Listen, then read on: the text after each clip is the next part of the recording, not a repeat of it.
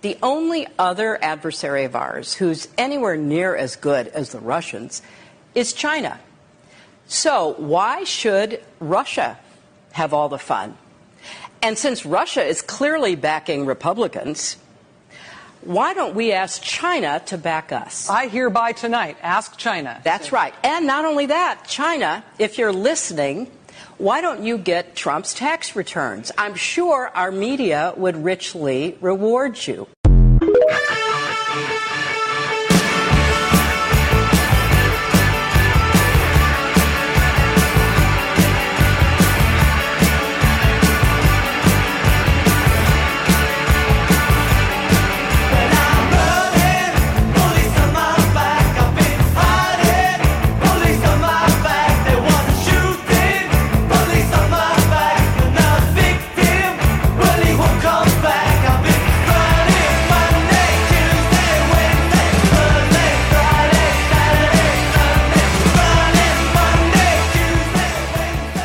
Welcome to Move Left Idiots, a socialist talk podcast. I'm your host, Anthony Monterulo, joined here by my co host, Comrade Dracula. Comrade, what's happening?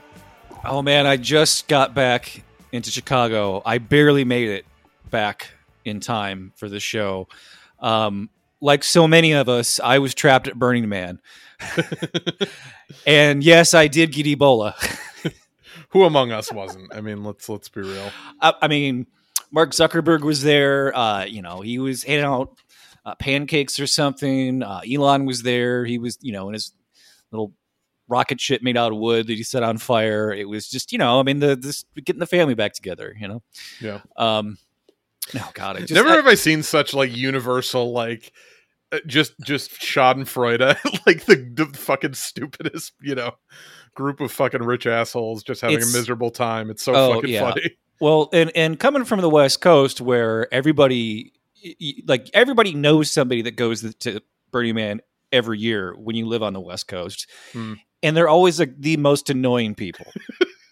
because it's all they want to fucking talk about and they Uh-huh. like they like plan for it all year and they're like building fucking floats and fucking yurts and shit all year long like they're painting thing they're painting their van for all year for the new thing they're going to show everybody at the burning man and then there's the, the rich people who just yeah i guess ruined that somehow made that even worse Right. um but yeah it's just like i don't know i i I, only know a couple people that have ever gone there, and they always talk shit about it. And they finally went, and they're like, "Yeah, it's not, it wasn't, wasn't really for me." But you know, Well, that's like, uh, you know, I just th- that always fucking happens. Like things are just awesome, and then too many people fucking find out about it, and it's just like the it goes Right. from like the best thing you could do to the worst. Like you know, just w- within a fucking couple of years. I, I even like here, I've experienced that with like fu- with like me and my wife. Every year we'd go to um Salem, Massachusetts, because it's a very big sort of Halloween month like destination. There's just like a lot of cool shit. oh, they cash in on that history, don't they?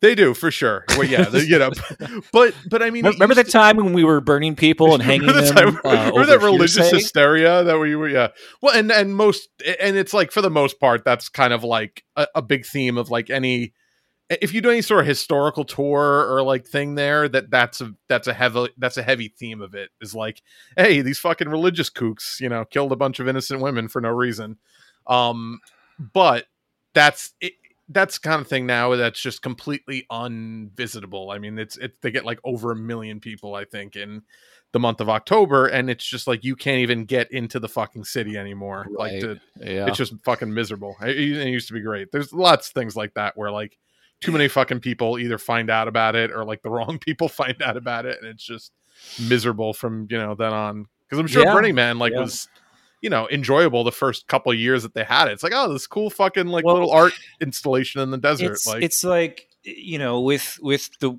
you know Woodstock '69 was fucking pretty good from what I gather, and then every year after that they did it, it was a fucking nightmare.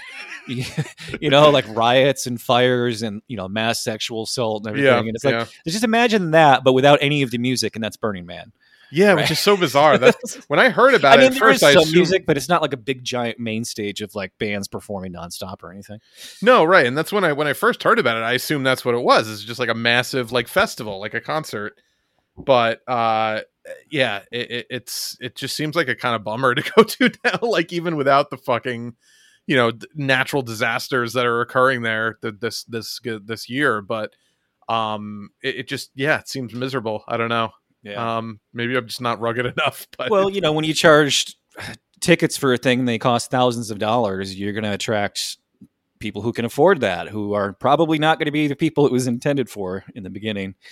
Um, speaking of things that that have just gone horribly wrong, uh, I I was bored enough one night to watch the Flash movie. oh, did you, I still haven't thought? I told you I was gonna, and I still haven't. How bad was it? Oh, It's here's the thing: if it had just been OG Batman and Superwoman, it would have been fucking great. It would have been fucking good. That I was- element of it was good. yeah, and it's he. It's not just like Michael Keaton shows up just as a cameo. Like he's in a huge chunk of the movie. Yeah. like half the movie he's in it, and you know, I mean, it, it makes you wish that like we, we'd had Batman movies for the last thirty years that were mostly Batman in them instead of just the last one. But yeah, it was it was really like, I mean, the the the guy, fucking what's his name? Um, Ezra. the, the yeah Ezra wasn't nearly as awful as I was expecting. Like you see a lot of clips of the movie out of context. Ezra's seem- not a bad actor. Like it, that. That was the thing. Is like uh, the first. What was it? The fucking uh, Batman v Superman and Justice League. Ezra's like not bad at all. It's, it's just like pretty just funny. also actually, also but- like very unmemorable. Like you kind of just you know yeah. I don't know. Like the, the minute it was over, I was just like, well, I, I have no memory of what I the just fucking watched. the fucking like you know rabid demon that you that you picture when you when you hear the name Ezra Miller is not necessarily represented with their very uh yeah milk toast I guess kind of stage stage you know presence or whatever. Yeah, I also watched uh, John Wick Four or John Four Wick as it appears on the poster. Uh, John Wick Four answers the question: What if a John Wick movie was had the runtime as long as Lawrence of Arabia? Jesus Christ. It's three hours long. It's three hours long of just. I was gonna say, I've never seen. I I remember seeing the first one and really enjoying it and being like, "Wow, this was actually something pretty um interesting." And I wouldn't say like unique, but it, you know, it you could tell it was made by somebody who was like a music video director before, like that had a very Well, keen sense of visual style. Sure. Well, it was mostly stunt double or stunt actors who were, you know, In like, it, hey, yeah. what if what if we made our own movie instead of, you know, and nobody wanted to fund it, so they made it for very little. But it's just, I mean, like they're not really telling a story. There's not really a story here. It's just, hey, here's a guy and he's a hitman and he wants out, but they won't let him and he has virtually no dialogue, but it's, you know, a- an actor who's very beloved. And we're going to do some great fight choreography and car chase things and things blowing up and And you can do that once. Like the first one worked because it was like, hey, there's this guy that kill his dog. He's he vows revenge. He fucking kills everybody. Like that's that's an easy to that's an easy to pitch in an elevator. You know, uh, yeah, make that fucking movie all day long. Actually, th- there's another. There's a dog. Well, there's dogs in all of them, but there there's a a dog in this one that has a very large role in the movie. Like he's in a lot of the movie, and it's like a sidekick. No, well, it's not his sidekick, but it is somebody's sidekick Okay. who is like you're not really sure if this person's a good guy or a bad guy, but you're still kind of rooting for him because he has the dog. Yeah, Um, but it's like they. I, I couldn't tell how much of it was was really a dog versus CGI, but like there's some great fucking fight scenes with the dog in it. that's awesome. li- like multiple great fight scenes with the dog in it too, where the dog's like you don't just show the dog like you know attacking somebody and cut away, but there's like a, like sequences of action involving people and the dog going on for like a while. where you're, so yeah, I was very invested in the character of the dog. That's awesome. Um, yeah, hopefully they don't fucking kill any more animals in the other like sequels other than the first one. But because Yeah. I feel like that would not be a movie I'd enjoy watching. That's, No, you can do that once. Do, that once, and that's the motivation for the whole franchise. But yeah, Right. it's. I mean, they they made so much money. uh, They made what uh, one and a half billion dollars off this fucking thing. Lionsgate's. It's like their their marquee franchise now. There's no way that. And Keanu doesn't say no to anything. They got him back for a fourth Matrix movie. You think they're not going to make another fucking John Wick movie? He'll just be like, okay, sure, man. yeah, no, exactly right, exactly. He doesn't give a shit. Just, Um, you know, I'll show up. Whatever. Oh, one other thing I watched that blew my fucking mind: this documentary on uh, Netflix. Not a full length documentary; it's about an hour long or so. Um, and I forget what it was called, but it, it was like a, like a graphic of like a guy in a cave, but it was like a cartoon graphic or whatever. And I was like, caves are kind of cool. Maybe I'll learn something neat. And I learned something that blew my fucking mind. Um, so it's this cave that goes down like a couple hundred feet, and there's a t- portion of it that called the chute where it's like it's so narrow that it's like they can barely get human bodies down there. God.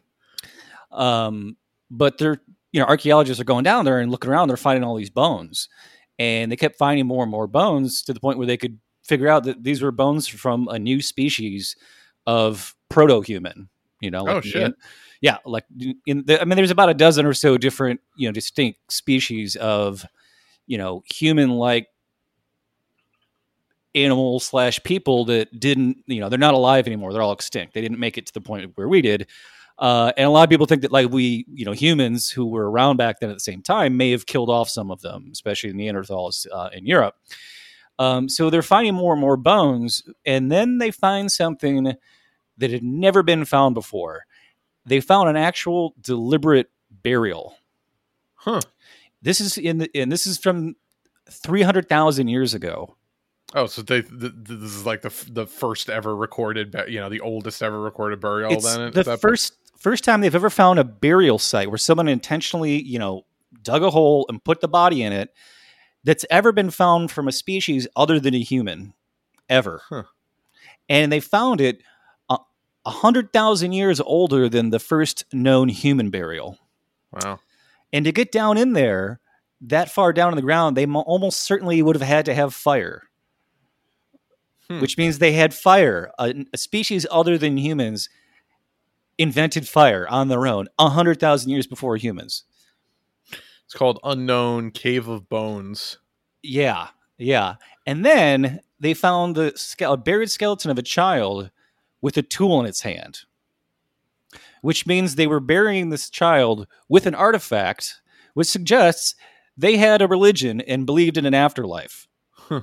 Because every per, every human being who was buried with artifacts and relics was buried by people who believed that there was an afterlife and they needed to take that tool with them to the afterlife or whatever thing it was. Right. So uh, this is just this is like this changes everything that we've always thought about how humans are different and special. That only we have religion and only we have the capacity to, you know, revere our dead and bury them in a ritual, uh, and we're the only ones who could ever have fire. And this is, I mean, th- these they were much shorter than we were. Obviously, you know, the people have gotten much larger over just the last couple thousand years. Um, so they could have easily climbed down into this thing the way that you know people were having a hard time. The the lead uh, guy in this archaeological team had to lose weight for years before he could fit down there himself, um, which is pretty like that's how much, much you want to go down there. to, to, to get down something that small. Yeah, Um, and these and these these this creature, uh, Homo naledi is the name of it. yeah, I'm looking at their Wikipedia. Their right now. brains were three times smaller than ours, Huh. Which just goes to show you only need a third of a brain to believe in God. but um, wow, yeah, this is this is fucking crazy. I, I think I'm gonna watch this tonight or at some point. That's uh, seems pretty Yeah, interesting. I was not expecting to have my mind blown in so many different ways at the same time. I'm like, holy shit, am I glad I watched this? Wow. Yeah, they estimate uh 335 to 236,000 years ago. That's fucking insane. Uh-huh. Um wow. Yeah, okay. Sorry. Just read I got lost I was reading I mean, the uh, I that's that's fucking insane. Yeah, but you know, It's- but there's still fucking idiots that think the earth is 5,000 years old. Like it's just incredible the level of disconnect that your brain has to do to Right. just, you know. and that cans uh, of soup shouldn't have labels on them um, because then your Oh, wife good might be able to choose Yeah, what she no. wanted on her own. well you know eh, she trusts in him and in god and then he trusts in god so that's that's the that's the arrangement that they have together to make sure that there's no um un- unauthorized sort of you know uh meal preparation in, So- in, their household so You, you sent this to me, and I read it. Like the first thing I read in the morning was this, and I just I was I couldn't wrap my head around it. Like, what possible purpose would this serve? Other just other than just figuring out like what's a what's a cool new way to subjugate women that I can brag about. Right right so let me uh pull up this guy's tweet um his name is let's see hang on one second went away on me uh Is this guy is this guy like famous? Gary Parcel. I've never heard of this guy. I, you know, I'm actually a little dubious because his account was created in August, but I don't know. He, he did. If this is a fake, it's a pretty well done fake. But uh, Gary Parcel. Uh, I mean, it is a blue check, so there's no. it, if this is a bit, it's an eight dollar bit, so that's a good bit. Uh, theologian, husband, father of four, host of Men Must Lead podcast, author of Priest and Leader and His Place, Her Place, Bibliopatriarchy. Uh, so his his tweet says, uh, "My wife and I removed the labels from our canned foods. I create a secret code for all of them, so when she needs canned peaches, for example, she can come uh, ask me which one it is. This exercise has caused her trust and dependence on me to grow by leaps and bounds. Prayer hands." Um, what the what the fuck does that even? some guy responded, uh, "So she has to interrupt whatever you're doing when she wants to prepare any food." Holy shit! I'd find that annoying after the first time. Uh, and he said, No, she brings me the list of what she needs to use for dinner in the morning. And I will identify her at some point. I will identify them for her at some point during the day when it's convenient, of course. What a fucking lunatic. Yeah. Who I, the fuck does shit like that? uh, psychotic Let, Christians. let's I- let's needlessly complicate our relationship in a way that makes me feel superior and it makes me feel like you're my property, my plaything to have to, you know, just like what why? Why you go to all that extra length when you can just I don't know, smack her around and call her names or something, you know? Like what what who comes up with shit like this? Yeah, no, and and again, I don't know if this guy's real or parody, but it, it this does not seem outside the realm of possibility uh, for a fundamentalist fucking lunatic to say something like this. So I'll just say that caveat uh, to say I'm not sure, but uh, yeah, what a fucking psycho. Um, speaking of, we should. Okay, hang on. Re- listen to this one. This is Uh-huh. same guy, same guy. Taking your children to a pediatrician outside the home severs the bond of attachment and security for them because it implies that their physical needs cannot be met in their mother's domain.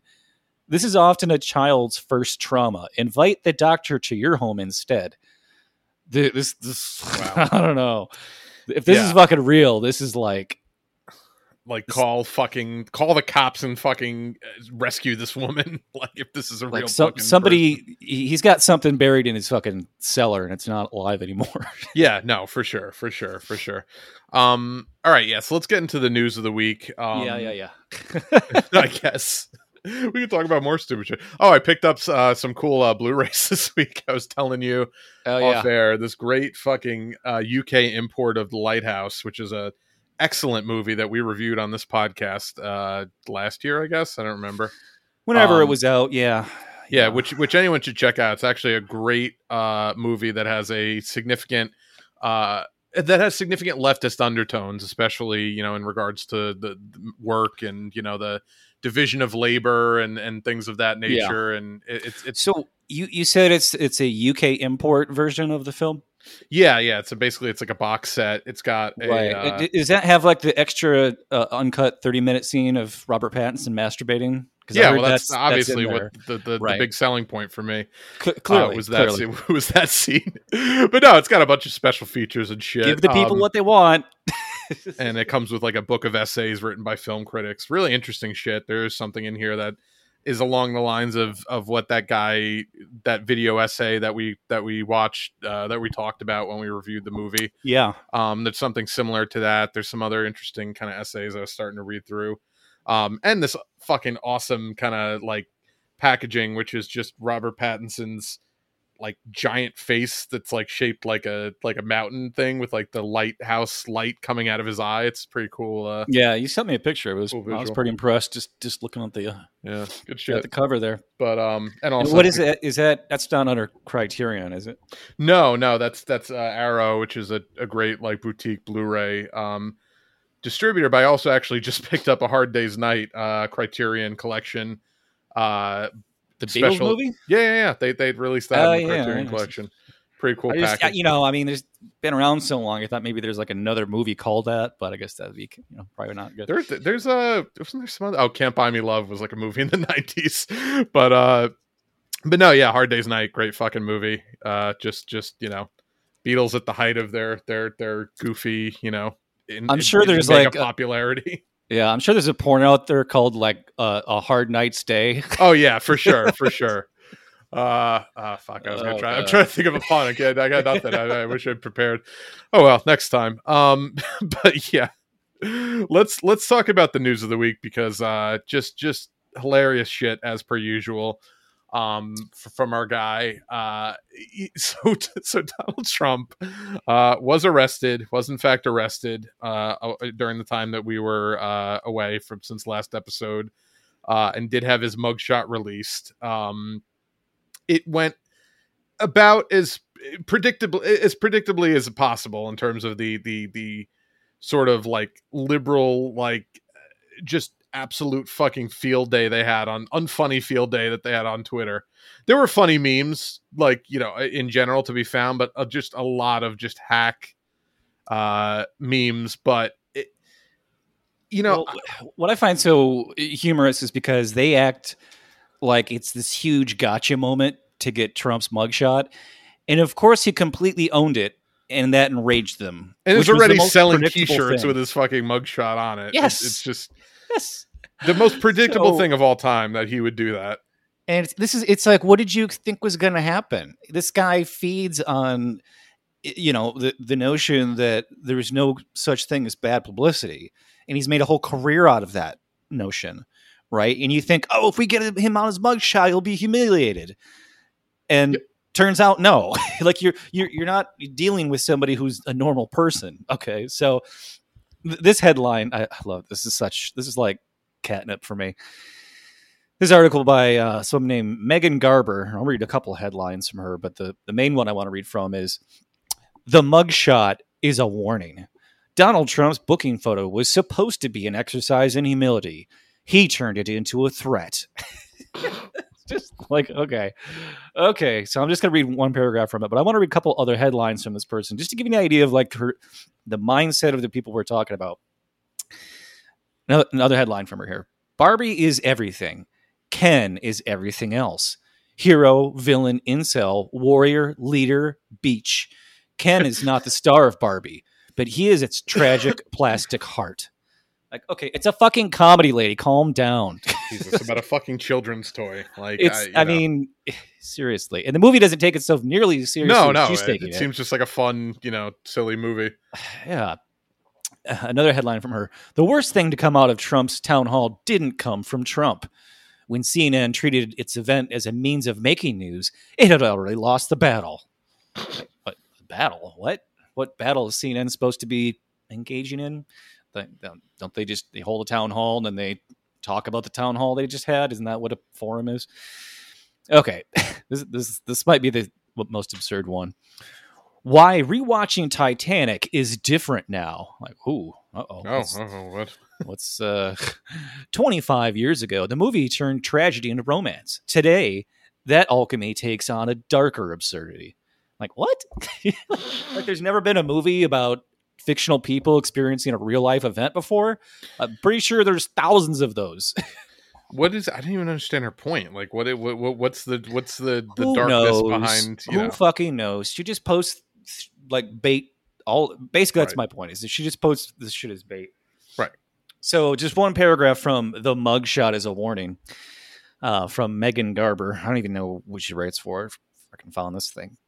The Greek myth of Medusa takes many forms, but the most common is this Medusa was a woman who, having angered the goddess Athena, was made into a monster. Athena punished Medusa by turning her hair into a writhing tangle of serpents, and then by ensuring that anyone who looked into Medusa's eyes would be turned to stone.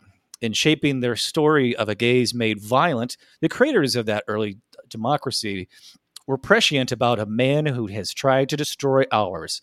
This, this. Donald Trump's head may be covered in spray rather than snakes, but he is a Medusa all the same, reconfigured for the age of mass media. Once you look at him, your fate is already sealed. Oh my God. These Good people, Lord. seriously, I, I, I swear they're actually jerking off to the mugshot. yeah. Like they, they cannot get this guy out of their head, and they're just, yeah, I, I don't know what to say. Um, we have a we have a clip from a uh, somebody who was um, happy about the mugshot as well. Yeah. yeah, for sure.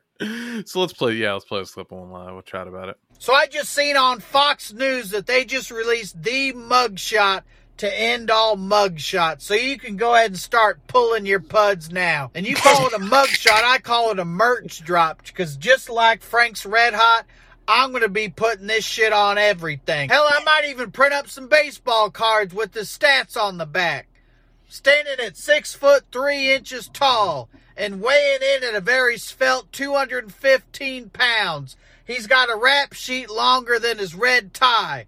My president and still your president. Look at, at how handsome he is. Looking like Michelangelo himself chiseled this man out of the finest butter they got down at the state fair. He's every man's nightmare and every woman's dream. This is a witch hunt. This is what this is. How come we ain't never seen any other president's mugshot, huh? You ever seen George Washington's mugshot?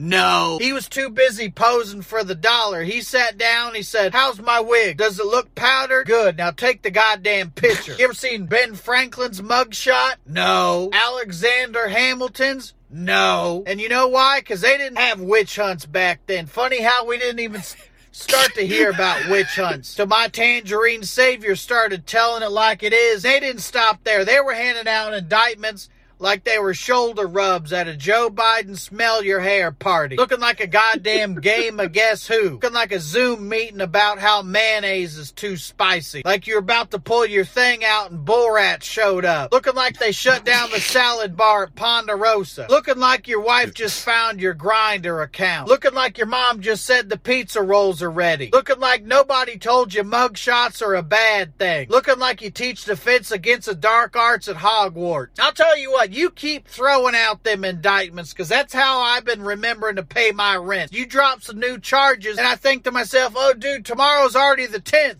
I got to slip a check under Marty's door. So today, I'm going to be raising my emotional support beer to my president and the rest of the goddamn Brady bunch. Never surrender. Would you expect me to start coughing? Jesus. Christ. So that one you should go watch um, because when he's running through the list of like what all their different expressions were, he's like showing each person. Uh, like, cause you know, there's 18 other people who were indicted and had mugshots taken in the same day or same week or whatever. Um, so when, when he when he's going through all of them, it's like it to a T. Each person's different expression looks like what he just described. So. Jesus Christ. Um yeah, so you know, again, we, we we talked about this a little bit when he got arrested. Um I I don't know. I mean, it, I I genuinely am not uh sure how this is going to go. I'm not going to claim to be an expert on uh on on law or on Georgia fucking, you know, statutes or, you know, how how, how RICO cases are prosecuted, but Apparently, uh, anything goes under RICO in Georgia. Um, so yeah, we were going to talk about the Stop Cop City uh, RICO indictments too this Yeah. week. Um, yeah, no, it's it's it's fucking scary. Uh, this shit with um, sixty-one people indicted under the same RICO case. yeah um you know it, it's just from one uh you know kind of funny application of rico to one uh completely chilling and you know extrajudicial use of uh rico to to tie people into to alleged fucking organized crime um for the act of you know d- doing mutual aid or fucking like the the, the So list of things is, is the list of things is really is really telling. Um, and and the theory is that this Republican state attorney general, uh, Chris Carr is his name, is only doing this because the local DA was was had no interest in any criminal prosecution of any of these people, and she's a Democrat, right? So this guy is like, well, I'm going to show this this this Democrat prosecutor that we're going to punish these people with the most draconian, ridiculous framings of the law possible, and also probably run for governor after this case too. Um, so, just and if anyone's unfamiliar, RICO stands for the Racketeer Influence and Corruption Organizations Act of 1970, and it was passed to fight the mob. Okay, racketeering is a set of illegal activities aimed at commercial profit that may be disguised as legitimate business deals. Um, what part of that is handing out flyers? What part of that is you know raising bail money? You know what part of that is setting a fucking bulldozer on fire? What, what part of any of those things falls under RICO? None of them. No, but you know, again, just nobody's going to stop them. They're going Right. to do this, and, and Well, and and and any, and, and it's having the opposite effect. It's like a, a Streisand effect of now ev- more and more national media uh, organizations are paying attention to this because they're just like, "What? This is fucking crazy!" Like they weren't covering it much before, but now they're definitely covering it. And this guy is going to blow it because when you overreach like this, this is how you lose cases yep, is by t- too broadly defining stuff, and then things start getting thrown out of court. Um, and they're going to get, uh, uh, you know, they're going to get a ton of free lawyers to come down there and defend them, and they're going to file motion after motion after motion until this thing, you know, dissolves. But it's still pretty fucking scary. Um, so just some of the details here. Uh, uh, they spent so six pages of the indictment were spent just defining what anarchist means. And I wanted to read from from some of that because this is they're trying to frame completely protected and legal behaviors as somehow criminal. Like this is this is they're saying this was a criminal conspiracy, right? So they're defining all these things as being part of that criminal conspiracy. This is from the actual indictment. And I could not believe this was it. This is actual wording from the indictment, but this is just a, a few paragraphs here. Mutual aid is a term popularized by anarchists to describe individuals who exchange goods and services to assist uh, other individuals in society. This is this is part of the indictment. This is what they're being indicted for. did you they say designed by what, what was the phrase of mutual aid is what by anarchists? Is okay. Let me read it again. Sorry. Yeah, yeah. Mutual aid is a term popularized by anarchists to describe individuals who exchange goods and services to assist other individuals in society without government intervention. Like so, so, so they're not paying taxes but because they're helping each other, not paying. I don't know. Closely related to collectivism, mutual aid is not a new term, nor is it limited to anarchy. However, the major factor in anarchist mutual aid is the absence of government and the absence of hierarchy. Indeed, an anarchist belief relies on the notion that once government is abolished, individuals will, will rely on mutual aid to exist. In doing so, anarchists believe that individuals will work together and voluntarily contribute uh, their own resources to ensure that each individual has its needs met, its needs met. Yeah. So it's it's describing this is this is like you know the antithesis of what is good and right and American is people just voluntarily helping each other. Like, isn't that what libertarian conservatives are always saying that like everything should be voluntary, that you shouldn't be forced to pay taxes? like, isn't I- don't know. Libertarianism's the least consistent ideology of, of oh, any Oh, political of- of ideology, to be fair. So, to just continue here, social solidarity is another term that is embraced by anarchists that is tied closely to mutual aid and collectivism. Uh, social solidarity is the idea that individuals can live together without government and can provide for each other, like like the way that people did in olden times. Yeah. Yeah. The notion of social solidarity relies heavily on the idea of human altruism. That is, individual individuals will voluntarily offer goods, services, and resources. They're coming for me. Can you hear them? Yeah, I was gonna say what the. As soon as I start reading about it, Comes comes Pissing the fucking law wrong people. enforcement. CPD's at my door. okay. Uh, anarchists often shorten the term social solidarity simply to the term solidarity and is frequently woven into speeches, statements, and then it cuts off there. That's my screenshot. Uh, anarchist zines, uh oh, zines instruct its members on how to effectively promote its political message while also promoting the false ideas that the group is nonviolent. like I don't, I don't know any anarchists that claim to be nonviolent. No, Uh, it's just, but you know, again, uh, smashing a bank window is not violence; that's vandalism. So just keep that in mind. Sorry, it's kind of fuzzy here. The publications are used to teach, influence, defend the Atlanta Forest members, and recruit on how to deal with the media to promote its pub- uh, political message. An example of um, of one of the publications, one of these zines, uh, quote, talking to the media, a guide for anarchists.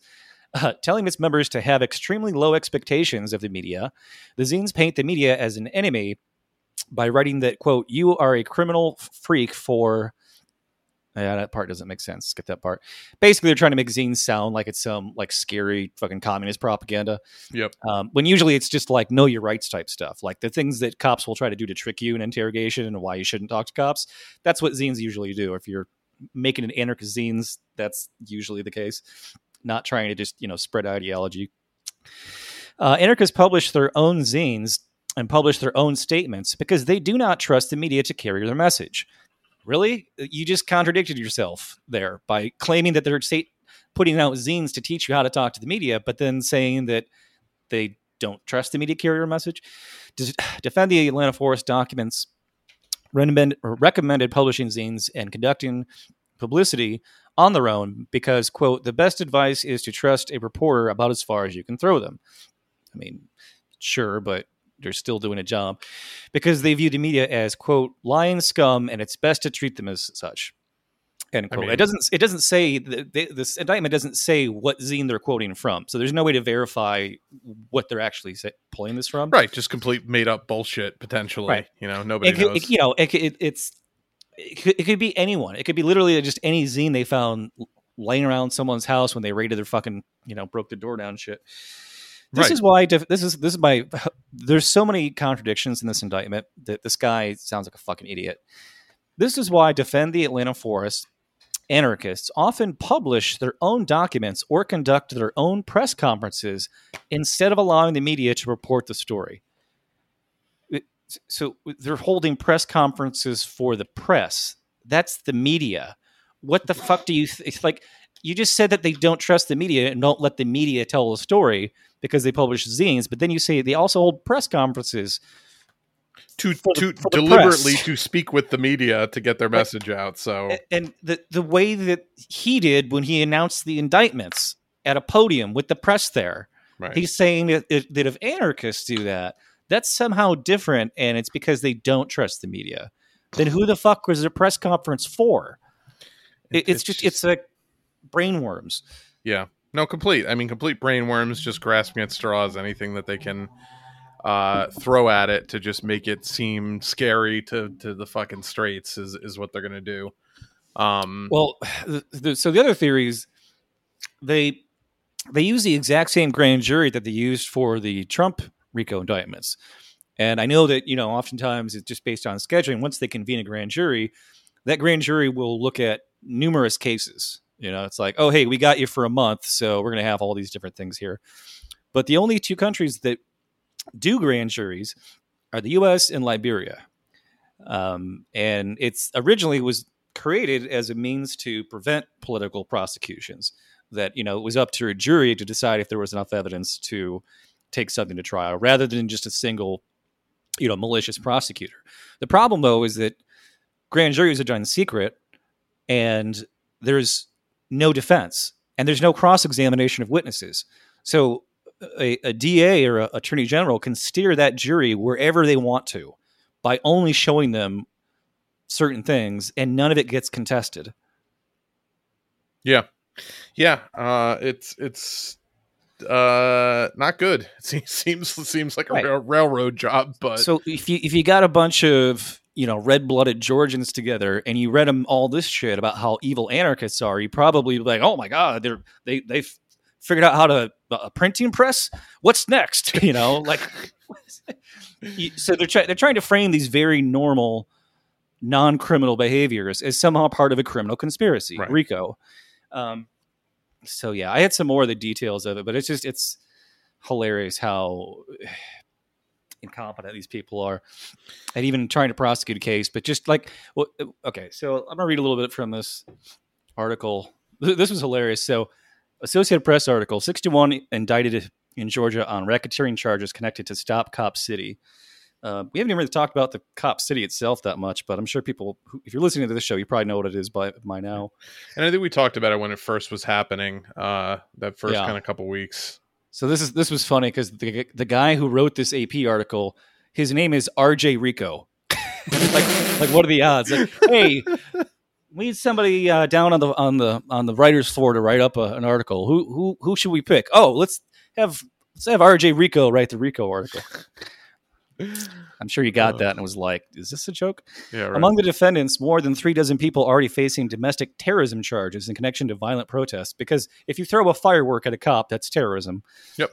Um, I mean, I've been at protests where people were throwing fireworks at cops, and that you know nobody was arrested. so I don't I don't know what fucking fragile snowflakes these cops are down in Georgia, but. Uh, three leaders of a bail fund previously accused of money laundering because uh, apparently, if you set up a, a GoFundMe for a general purpose of support for people and you use it for bail money, that's considered to be fraudulent somehow. I guess. Sure. And three activists previously charged with felony uh, intimidation after authorities said they distributed flyers calling a state trooper a murderer for his involvement in the fatal shooting of a protester. So they, the you know the the kid who was in the tent and they shot him fifty seven times. Yeah. Yeah. So they they passed out flyers with the name of the cop who who one of the names of the cops who shot that kid, and they claim that that is intimidation of, of a police officer for putting publicly available information on a piece of paper and handing it out. Yeah, no, how dare they intimidate that that guy who fucking, you know, unloaded multiple clips into a fucking, you know, unarmed Yeah. person. Well, and this was a case where somebody, one of the cops started shooting, and then they all start shooting because that's what they're trained to do. And then they said, "Oh, well, the kid shot first, and they found no gunpowder residue on the kid's hands. So, I'm sure they found a gun next to him though. I'm sure that, yeah, you know. yeah, and it'd be, oh, and then they said that like the, a cop actually got shot in that incident, which isn't true because if it was, they would have the name of that cop all over the news every fucking day. Yep. No, he would be. He'd for sure be a martyr. He'd, he'd, he'd retired with full pension, and you know, um, Yeah. and if any any cop did get shot, and that it was probably just fucking friendly fire from one of the idiots. Oh, just you know over, it was friendly overexerting, you know, over over Well, exuberantly. i- if you watch the video of it, there's cops on the audio of the video saying that they were worried that that would happen, that they would surround this tent and that they would they would start catching each other in crossfire. There- he- there was like one officer like telling people to stand back, stand back. We don't want a crossfire situation. And then like there was other ones that were like super trigger happy. So you can tell that like there was a mix of people of like giddiness and excitement, and then like people who who were actually worried that they were going to have a friendly fire incident. So I guarantee that's what actually happened. Republican Brian Kemp, uh, Republican Governor Brian Kemp, meanwhile praised the incident. I'm sorry, praise the indictment, saying in a statement, "My top priority is and always will be keeping Georgians safe, especially against out-of-state radicals that hmm. threaten the safety of our citizens and law enforcement." So there it is. Outside agitators, there it is again. They still use that. Yeah, no, these outside agitators who who live in every major city in America, they just happen to fly. You know, it's never actually the people who live in that city who are outraged by something. It's always people from Right. the outside. And this would be the largest, this cop city would be the largest police training facility in the nation. And it would be a training facility for cops out of state, in addition to Atlanta. So who are the actual outside agitators? Yeah, I was gonna here say, I, and I, I coming- yeah, who are if going to you- come there? It's the fucking pigs. out of state radicals. I, I think that that would uh, fall under that category. Uh, is, is the maniacs who would travel to this this fucking you know uh, like you know summer camp for fucking cops. You know, to, to- Well, and you know how they do exchange programs with the different departments in different countries too. Like we sent cops over to Israel to Well, learn we how to are fucking NYPD fucking precincts in in multiple countries. It's it's fucking insane. Right. Like so you're gonna you're gonna have fucking you know it, it's just gonna be used to militarize the police more to wage war on protesters and then and they and the indictment says the indictment says this movement against cop city started the day that they uh, killed george floyd the day that derek chauvin killed george floyd was the day that this movement started so this was this is like they consider this movement for racial justice and environmental justice to be the war that they're building this training center for to combat. Yeah. Um I mean, you know, it's kind of them smacking themselves right, you know, face face first into the point without uh kind of getting the point, but uh Yeah, you know, it, it- it's just yeah. it's it's just it, they're just proving exactly why people don't want this. Right? Yeah. They view the citizens that as the enemy that they are training to fight and beat down. Right? That is the real mentality. And I'm I'm sure there's cops out there that don't think that way, but the the system of policing that wants this thing built and wants to indict people under false charges of RICO, that is the mentality they have. Yeah, absolutely. Um, speaking of mentality, I, I wanted to play this before we got out of here. I, we we had talked about it earlier uh, in the week, or maybe it was last week. But the the Bill Maher clip from one of his unwatchable television shows. I'm not sure if it's his HBO show or if he has some like fucking podcast now because no one watches his HBO show. Um, Well, they can't because the writers are on strike. so that's well, the- I mean, but I've seen him do this show for years. Like I've seen clips from this, whatever this set is that he sits in for years. Um, is this this the clip with uh, Jim Gaffigan? Yeah, let's see. Is Jim Gaffigan in this clip? Um, Is he talking about the writer's strike in this clip? Yes, yeah, yeah. So this is a Jim Gaffigan Yeah. clip. Yeah, no, I just had the audio. I had to find the video. Um, yeah. So let, let's play the audio of this fucking asshole, asswipe piece of shit, and uh, we'll we'll talk about it a little bit. Oh, he's also he's holding his cigar throughout this entire talk too. So just to, just to As if he couldn't be any more table. douchey and, and and you know haughty rich guy. The strike is a perfect example. Tho- those guys would never go back. This strike could go on till uh, the 24th century. They would stay out. Um, there is, I feel for my writers. I love my writers. I'm one of my writers. Uh, But- but there's a big other side to it, and a lot of people are being hurt besides them. A lot of people who don't make as much money as them in this um, bipartisan world we have, where you're just in one camp or the other. There's no in between. You're either That's for the opposite strike, like like they're fucking Che Guevara out there. You know, like this is uh, Cesar Chavez lettuce picking strike, or you're with Trump. you know, like there's no different. There's there's only two camps, and it's much more complicated than that. It is, but I, I do feel like there is uh, a lot of the points, a lot of the grievances I I kind of agree with. I do understand that they're getting str- uh, screwed a bit by the streamers. Yes. Yeah, I mean, But- it's a change, and you either, you know, it's like anything that is, you know, I believe in free market, but I also believe in trust and then verify, right? What does that mean? Meaning, you you know, you don't trust. you know, like the reason. I mean, Zaslav made four hundred million dollars, uh, and I think the they're they're looking for eighty million for. You know, it's like it's like they're gonna. Gr- you know, you leave a kid in front of a bowl of marshmallows, they're gonna eat the marshmallows. it's not like some grand thing. It's Well, I don't know. What you're saying? They're only asking for eighty million dollars. Well, I'm saying they're asking that- for a lot of things. They're that are- asking for a lot of things. like kooky. Like what what I find objectionable uh, about the philosophy of the strike. It seems to be they have really morphed a long way from 2007 strike, where they kind of believe that you're owed a, a, a living as a writer, and you're not.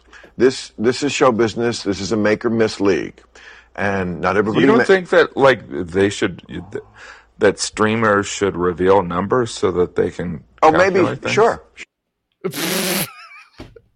what a fucking moron! I can you imagine being a writer for his fucking show. Just what what what what a what a what a just fucking uninformed, unsupportive piece of shit. Uh, you don't deserve to earn a living as a writer.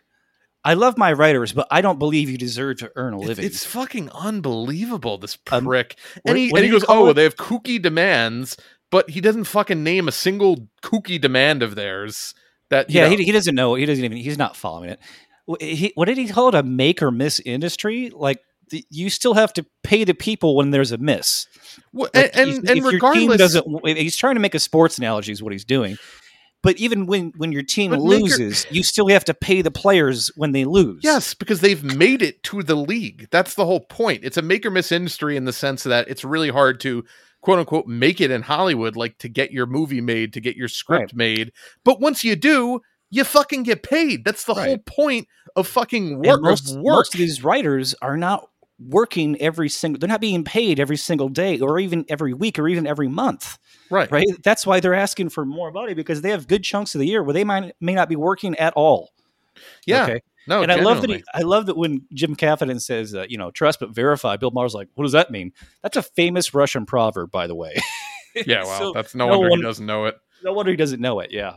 Fucking moron. There's some kind of like a Che Guevara, C- Cesar Chavez, like what did he say, salad strike or some sh- some Yeah. like, well, there was the, the big farmer strike was over. fucking you know comment that he made. the the big the strike he's talking about was the like the lettuce picker strike back in the 70s 80s i forget exactly when Which of course he doesn't support. God forbid he supports like No. an actual fucking you know radical revolutionary strike. Uh, well he's, he's implying that that was for a good cause but this isn't like this is your industry buddy. Like what the fuck is wrong with you? Yeah, just yeah absolutely the worst person. And no he's never not been like this. It's just that people didn't realize um because I think most of the country has gone further to the left. They moved left, idiots. Uh, and he's been left standing there, you know, na- dick to the wind and just chomping on his cigar, uh, hair all slicked back. He looks, he's looking more and more like Rush Limbaugh, except with without the weight, you know. yeah. No, he, he's got that rush, that combo of the Rush Limbaugh, uh, Vigo from Ghostbusters two thing going on. It's just very bizarre fucking features that Oh like it God. just just only a you know there, there's a reason he's been a lifelong bachelor. Let's put it that way. Uh, it's just just not not even a mother could fucking love that that piece of shit. Like, Did you just- see the tweet of some? It was a, a, a Writers Guild writer who said that they were offered a, a gig writing for Real Time with Bill Maher under the promise that it was one of the it, it paid better than any other late night show. And he said, "Well, why is that?" And he said, "Because nobody can stand to work with Bill Maher, so so he has to pay his writers more to fucking tolerate him." And he knows that, and they know it, basically. Yeah. Uh, Well, that's Yeah. why I thought it was hilarious. He's like, "Oh, well, I'm one of them." I guarantee you, he fucking blows in, you know, two hours before they're about to record the episodes. Like, what you got for me? Makes Oh, like yeah. a note or two here that. Like, he doesn't I do fucking. Sh- if you ever watch his his awful television show, you could tell that's just a hack monologue written by people who know what their host likes saying, but like no passion whatsoever behind the jokes. Just mean spirited, fucking.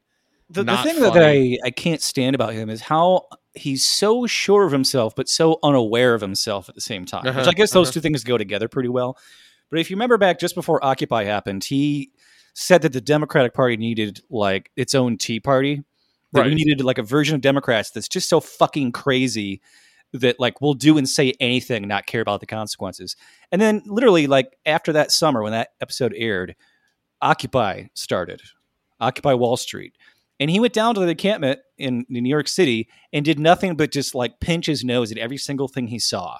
He was like drum circles. Ugh, what's the? He was just so disgusted by the whole thing. And I'm like, this is exactly what you wanted. Right. I watched your episode like a- couple months prior, and this is exactly the thing you said you wanted. But of course, he didn't really want it. He just wanted to, you know, think that he was the edgiest guy in the room. And when it actually happened, he was just like, "Oh, well, it's a bunch of young people saying things that I can't relate to." you know the the the, the he, he couldn't when he was actually like face to face with the rabble he couldn't fucking bring himself to you know support them so yeah he, he's a Yeah. piece of shit I had a couple. Uh, speaking of pieces of shit, I forgot this guy existed. Mike Huckabee who was in was in the news because Mike Huck- Huckabee. Uh, this is just the headline. Mike, fundamentalist lunatics yeah, I, I literally forgot he existed. Then I'm like, oh yeah, he was the guy that like played the bass in that shitty band. Um, Mike Huckabee hints hints at violence if Trump loses in 2024. Will be last election decided by ballots rather than bullets. So I guess he's got his own show on the fucking Trinity religious network because of course he does. of course Uh, yeah, I did see some good news though. Um, this headline: uh, Secretary of State Antony Blinken announces announces one billion dollars in aid during su- a surprise visit to Maui for the wildfires. is, is that did he actually do that or is that for you No, I'm sorry, I got that wrong. i was gonna say that I was Blinken- like Okay, you know, I, I got the headline wrong. Blinken announces one billion dollars in U.S. aid during surprised Ukraine visit. There oh, we go. okay there we go yeah now that makes more sense i was trying to wrap my head around it. i was like oh that's actually like a good did he do something good i was like no no never mind Yeah, Secretary of State Antony Blinken announces one billion in aid for Ukraine while visiting Kiev on Monday, with the majority of the funding focused on military and security assistance. it's just so funny because the shit that we that we spend money on versus the shit that we cheap out on um w- that you know actual essential things that we cheap out on like aid to like aid to, to maui or fucking I I was reading today an article about how they're act they're recom- they're not recommending the next round of COVID boosters for anyone under the age of 75 because if they recommend them, then they would be on the hook for actually paying for them, and they don't want to have the, Right. the government doesn't want to have to pay for them again.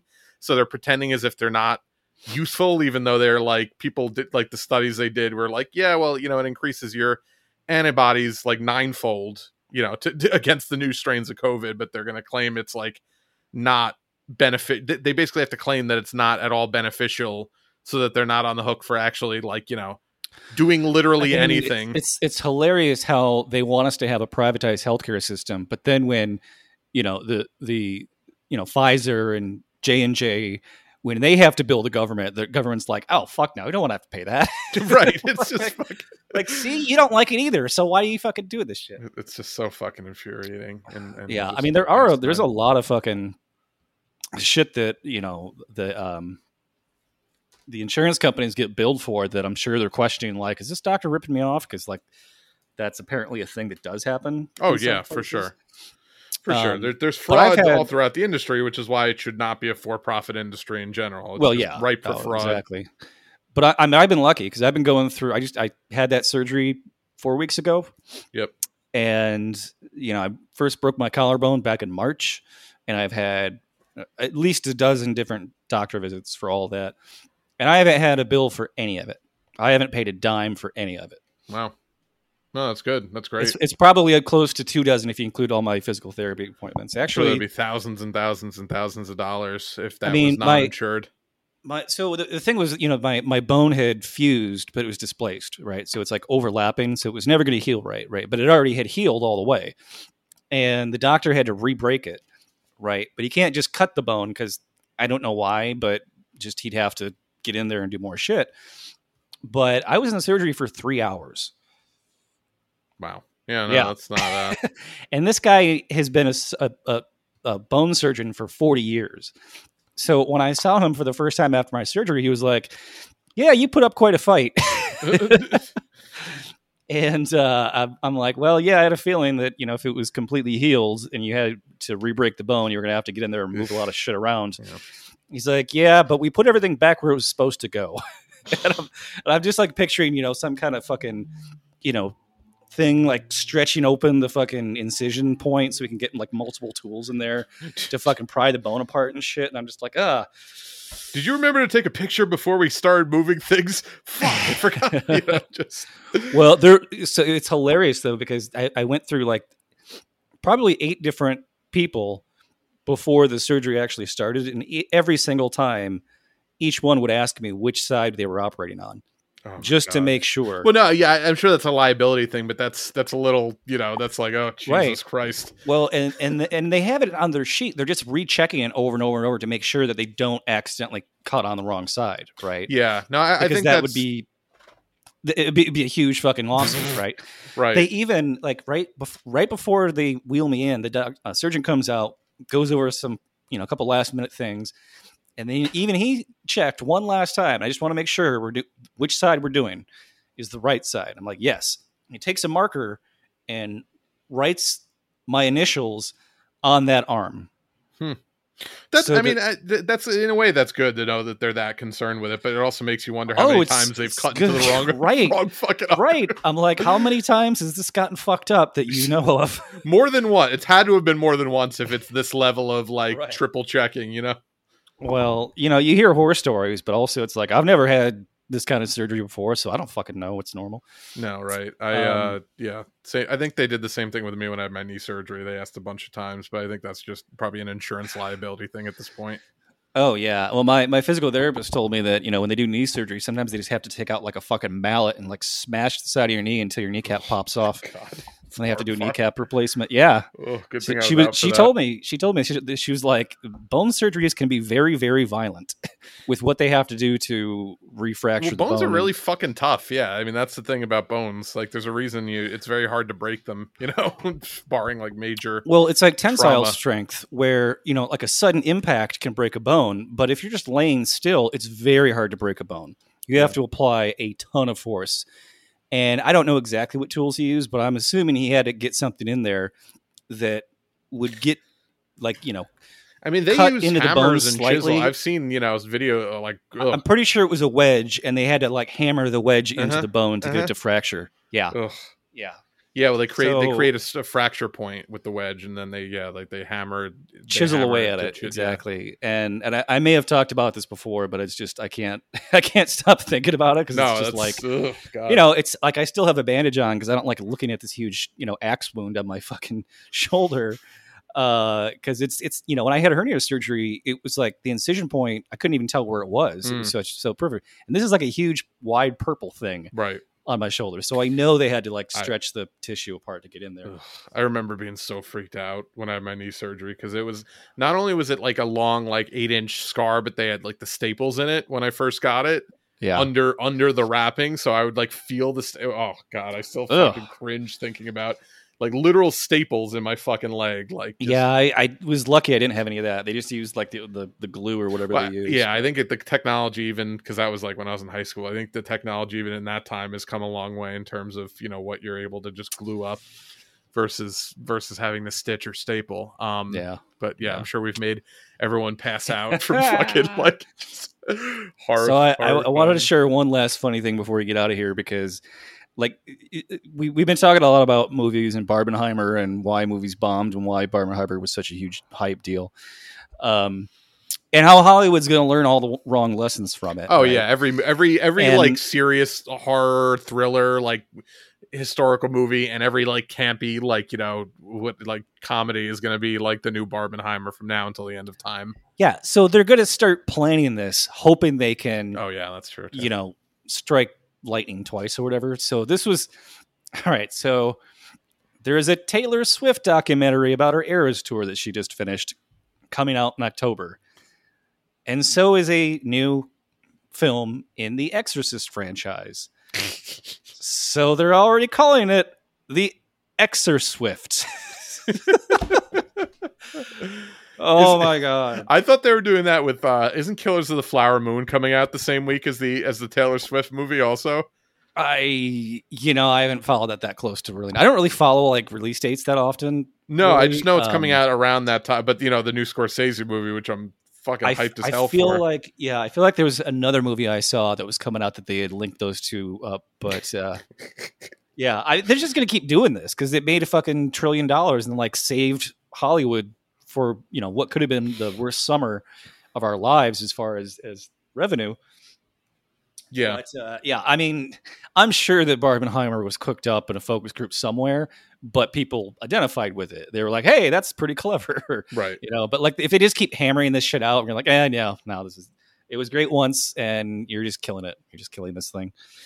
Yeah, yeah, it's unfortunate. Um, but like you said, it's it's it's gonna happen. Uh unfortunate. I saw but- what was it? Um, the uh, what was it? Fucking Russell Crowe Exorcist movie. Did you watch that? the Pope's Exorcist. No, I, I saw the Yeah. trailer for that. it was like, oh my god, it was it was halfway decent because he well because he can actually like do it different accents you know Yeah. like 'cause He's, he's I, I like Russell. Crowe. He's great. Like he's he's never not good in whatever he's in, even if it's he's just like you know what i'm gonna i'm gonna get portly and i'm gonna be look like a fucking raging alcoholic and i Uh-huh. probably am but you're st- i can still act so there you go right. no, I, I, no the, the, well, the nice guys was one of my favorite comedies like the last 10 years honestly You know, I gotta It's- get that. I, I, I gotta it's get so- that and check it out. I keep hearing it- good things about it. and they, they they make so few rated r comedies these days that like Right. it's just you know this doesn't happen Yeah. Well, I'll uh, I'll definitely check that out. Uh, I think we covered what we wanted to uh, cover tonight, though. so. Hey, what was that other DVD that you said you just got of something that I had told you to watch like a million times? Oh, Thief! I just I just got Thief in. Uh, yes, we talked about that last episode. yeah, I just couldn't remember what it was.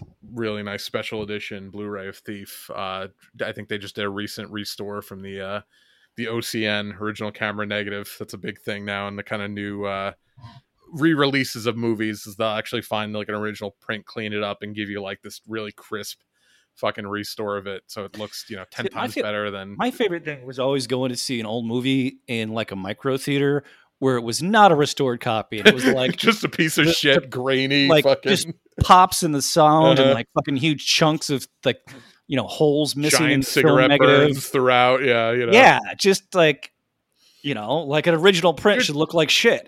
there's a charm to that too. I, I I will admit there's a Yeah. charm to that too. But I think that that charm is lost in the home experience. That's like a go to the go to a cr- like a grimy theater with like stale popcorn and fucking you know like that's Seriously. that's what that charm is it, for but like when you're watching at home like to get like that just crystal clear fucking you know 4k Quentin, Quentin Tarantino paying extra money to like degrade the quality of the film, you know, like right scraping it with fucking just sitting there with like sandpaper some yeah sitting there with some dirt and throwing it on the print every every you know 20 20, 20 feet of reel or whatever immersing the reel into sulfur for a few seconds and then pulling it back out. Yeah, he's an Uh, artist.